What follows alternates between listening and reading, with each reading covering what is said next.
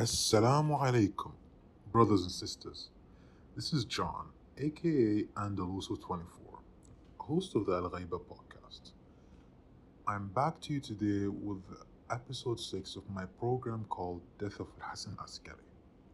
In this episode, we will learn about the events preceding the death of the 11th Shia Imam and ultimately his death. Subscribe to the podcast to not miss an episode. Going back to the past two episodes regarding Imam al Askari, we know that the Imam had exercised attempts to neutralize both his internal enemies among the Shia and his external enemies from the Turkish generals in control of the Abbasid state. The attempts manifested themselves both through violent action and divine aid, aka God's help. Thus, the result naturally would be a more peaceful environment for Imam al Askari to propagate his da'wah in the open, and the Imam appearing widely in public with his Shia. However, the exact opposite happened. In Al-Istibsar by Shaykh al-Tusi, Imam al-Askari's companion Muhammad ibn Abd al-Jabbar al-Qummi writes to Imam al-Askari about a certain fiqhi matter and ends his letter with a very interesting comment فرأيك أدام الله عزك في مسألة الفقهاء قبلك عن هذا وتعريفنا بذلك لنعمل به إن شاء الله And I quote We request your opinion May Allah preserve your glory and ask the scholars around you regarding this and let us know of the opinion about this matter so we can apply it if God wills. End quote. And Twelver Shi'ism the Imam's word is authoritative. It needs not to be backed by scholarly opinion, as the Imam's knowledge is considered the word of God itself, and above human knowledge and understanding.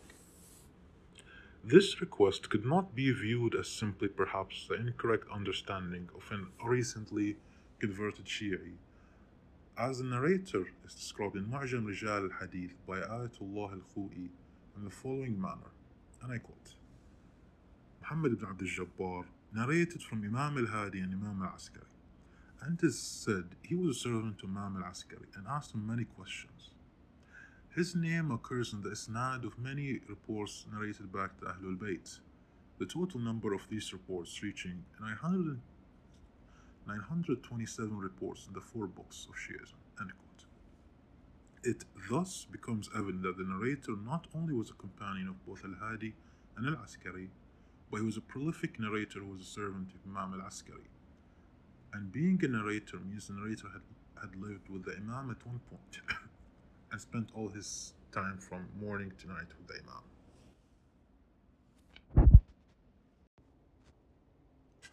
Muhammad ibn Abd al-Jabbar could not be unaware that the status of the Imam was not equal to that of scholars. His request thus would not be without basis from the Imam himself. That is, the Imam delegated certain powers to the scholars around him. In other words, those close to him, except that the Imam is above them. Hence, Ibn Abd al-Jabbar asks for the Imam's opinion first before the scholars. A demonstration of this would be in the following hadith in Al-Kafi. العمر وابنه ثقتان فما أديا إليك عني فعني يؤديان وما, وما قالا لك فعني يقولان فأسمع لهما وأطعهما فإنهما الثقتان المأمونان فهذا قول إمامين قد مضيا فيك And I quote Abu Muhammad al-Askari said Al-Amri and his son are two thiqah, meaning trustworthy individuals. Whatever they carry out regarding you, in other words, implementing laws, in my name, then they truly carry it, carry it out in my name. And whatever they tell you, narrating it from me, then they truly narrate, then they truly tell you, narrating it from me. So hear them and obey them, for they are the two entrusted thiqas. End quote. Hearing and obeying these scholars, Uthman ibn Sa'id al-Amri and his son Muhammad was made obligatory by Imam al-Askari. Their judgment and word was made equal by the Imam to his judgment and word. they became the public face of the Imam, and their status is immense because their religious judgment could not be wrong, as it equals the judgment and word of the Imam and is absolutely binding on the Shia. The judgment of the scholars around the Imam, in other words, those close to him, receive divine sanction. Thus, it would not be improper for the Imam to ask them. This is in line with the Quran in Surah Yunus when it says, and I quote, If you, O Prophet, are in doubt about these stories that we have revealed to you, then ask those who read the scripture before you. In other words, Ahl Kitab scholars. The truth has certainly come to you from your Lord, so do not be those, do not be one of those who doubt. Ahl Kitab scholars, the Prophet was commanded to inquire from if he is in doubt, were entrusted by Allah to implement His judgments, as evident in Surah Al-Ma'idah. And I quote, So too did the rabbis and scholars judge according to Allah's book, with which they were entrusted and of which they were made keepers. End quote. This is despite the fact that the Prophet had divine revelation, so he wouldn't need to confirm with Ahlul Kitab, and despite the fact that the Ahlul Kitab scholars are fallible and susceptible to corruption. As we learn now, the Imam had delegated his public status, judgment, and words to trusted deputies from scholars close to him, and he trusted their personal opinions, as evident by him being requested to ask them. However, the question remains the Imam was now living in relative peace after danger was staved off from some of his uh, serious enemies. So, who exactly among his Shia did the Imam meet up with? In Manaqib ibn Shahr Ashub, that answer becomes more clear to us. We get a report of a group of Shia coming to see Imam al Askari in his house. And yet, despite the more peaceful overall conditions Imam al Askari was living in, he speaks to them behind a curtain, acting as a barrier or hijab, such that they can hear his voice but not see his face. It thus becomes increasingly clear that the Shia of Imam al Askari were divided into a hierarchy of three classes. Number one, the first class is those with direct uncensored contact with the Imam, and these are his servants, his deputies, and the fuqaha closest to him. It is possible for a person to occupy all three tasks. These people their loyalty is unquestionable. In other words, the first class consists of the Imam's inner circle.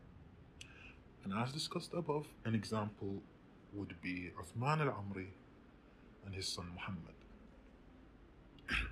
Number two, those allowed to have restricted access to the Imam. They are Shia of high standing in their community and a demonstrable level of loyalty. The Imam communicates with them via letter and allows some of them to visit him physically with a barrier between. They can hear his voice but not see him, as demonstrated in the Manaqib ibn Shahr Ashub hadith. A number of them were also deputies of the Imam in respective regions. It is possible for this class of companions to defect or apostate, unlike the first class. Number three, the ordinary layman Shia. They, this class follows the deputies assigned to their regions by the Imam and the leading fuqaha of the village, city, or region, whom may or may not have endorsement from the Imam or deputy of the region. This class of layman Shia their religious literacy is subpar, so they may be easily persuaded by the deputies or fuqaha. If the scholar or deputy becomes a deviant, the popular masses of ordinary layman Shia will also follow his deviancy. An example of which happened to the people of Nishapur deviating the era of Imam Ali al Hadi when the prolific scholar and companion of our Imams, Al Fadl ibn Shadhan, deviated, as evident in previous episodes.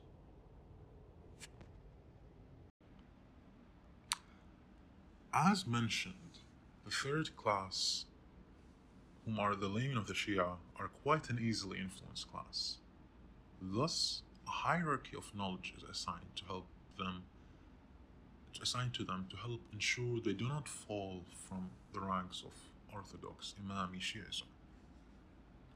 And so, the first of this class are the deputies with uncensored direct contact with the Imam, such as Uthman ibn Sa'id al-Amri and his son Muhammad, whose words, action, and judgment equal that of the Imam. And the second of this class are the narrators of a hadith, whom were the Imams Hujjah or representatives over the people of the Shia. And the Imam had communicated with them through books, in other words, letter or written communication. This communication with the Imam gave them direct knowledge to derive their rulings from. But this these rulings were based on ijtihad, personal reasoning, not direct orders.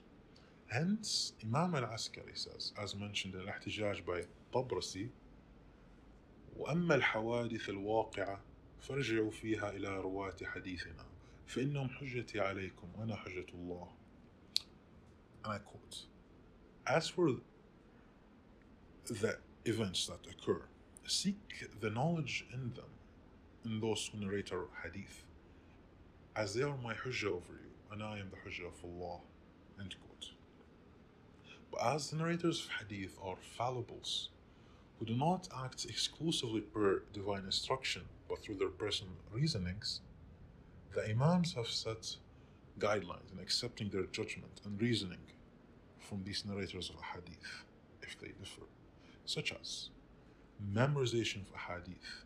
It is reported in Al-Kafi that من حفظ من أحاديثنا أربعين حديثا بعثه الله يوم القيامة عالما فقيها and I quote Whomever memorizes from our, our ahadith, 40 ahadith, Allah will resurrect him on the day of judgment as a knowledgeable jurist. End quote. Remembering a hadith you memorize when formulating a judgment will allow you to use it to come to a well informed conclusion regarding religious matter. Hence, the Imam emphasized on this trait the Imams within us. Another example the hadith narrated by these hadith narrators must conform to the Quran and Sunnah, as reported in the following Al Kafi hadith. And I quote I asked Abu Abdullah Sadiq about the differences in hadith narrated by whom we trust and whom we don't trust. He said, If a hadith comes to you and you have found a witness to it from the book of Allah and the word of the Prophet, then take upon it. Otherwise, the one who has brought it to you is more worthy of it. And another example is the most knowledgeable narrator of hadith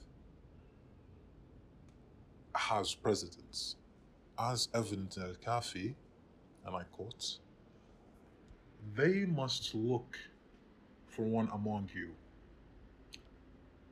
who have narrated our hadith and have studied what it is what is lawful and unlawful in our teachings and have learned our laws they must agree to settle their dispute according to his judgment because I have made him over your ruler meaning Imam al-Sadiq makes the narrator of hadith as a ruler over the Shia because of the knowledge he learns from the Imams, which he derives his rulings from.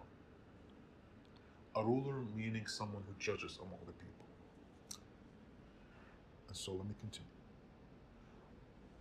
When Imam Sadiq continues saying, when he may judge according to our commands, and then it is not accepted from him the dissenting, this judgment has ignored the command of Allah and it is rejection of us. Rejecting us is rejecting Allah, and that is up to the level of paganism and considering things equal to Allah. End quote. And if two narrators dispute, the Imam responds, and I quote, The judgment will be the judgment of the one who has a more just, having more better understanding of the law, fiqh, the more just, truthful in hadith, the more pious of the two. The judgment of the other one will be disregarded. And I quote, end quote. And third, the fuqaha who did not narrate hadith, many of whom are mentioned in Rijal al-Tusi under the bab of من لم يروي عنهم عليهم السلام those who did not narrate from them عليهم السلام There is much talk on the hadith narrators, their virtues and status. Some reached a status so great that whenever they complained to the Imam, the Imam took fierce initiatives to solve their issue. Such as, as mentioned in Al-Thaqib fil Manaqib, a narrator, Muhammad ibn Hajar, wrote to Imam al-Askari complaining about individuals named Abdul Aziz ibn Abi Delf and Yazid ibn Abdullah, the Imam responded in a letter to Muhammad ibn Hajar that he had spared Abdul Aziz but Yazid was killed, presumably from the Imam's dua. Regardless, the first class of the deputies and fuqaha close to the Imam had the Imam's greatest trust and greatest responsibility had been assigned to them.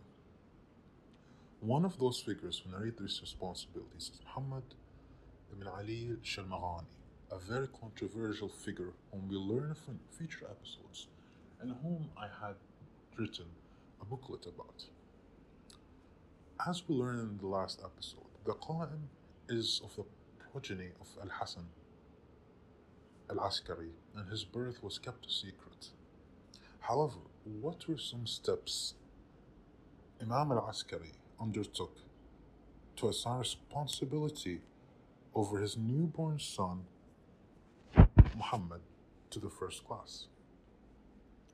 Ash-Shalmaghani mentions in his book Kitab al-Awsiya, written when he was on a straight path and recognized by Imam al-Mahdi's third deputy, that Nasr, a servant of Imam al-Askari, was ordered by Imam al-Askari to buy meat every day for Imam al-Askari's household after the Mahdi was born, so as to feed the newborn. However, as reported in another hadith in Kitab al-Awsiya, it seems that Imam al-Askari wanted, wanted to give a precursor of a 12th Imam to his first class of companions. So he introduced his firstborn, al-Hussein ibn al-Hasan al-Askari, and asked them to slaughter a ram in his honor. However, Al Hussein died, an infant, and afterwards Al-Qa'im was born. And Imam al-Askari asked him to slaughter two rams in his honor, indicating that this son is his successor. To conclude, it seems that Imam al Askari's era was chiefly centered on preparing the Shia for the hidden Imam that would come after him. He would be hidden in a way similar to al Askari, with a hierarchy system similar that, to that of al Askari, and also similar to that of al Hadi. On the 8th of Rabi' al Awwal, 260 AH, January 1, 874 CE, Imam al Askari passed away a curly haired, dark skinned boy prayed over him, and he was the Qa'im, as discussed in the previous episode.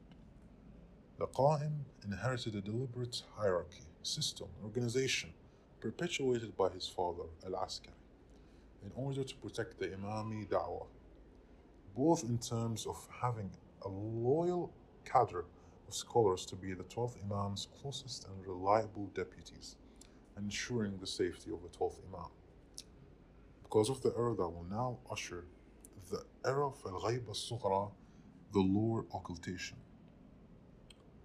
And now, and with that, we are done with episode 6, Death of Al Hassan al Askari.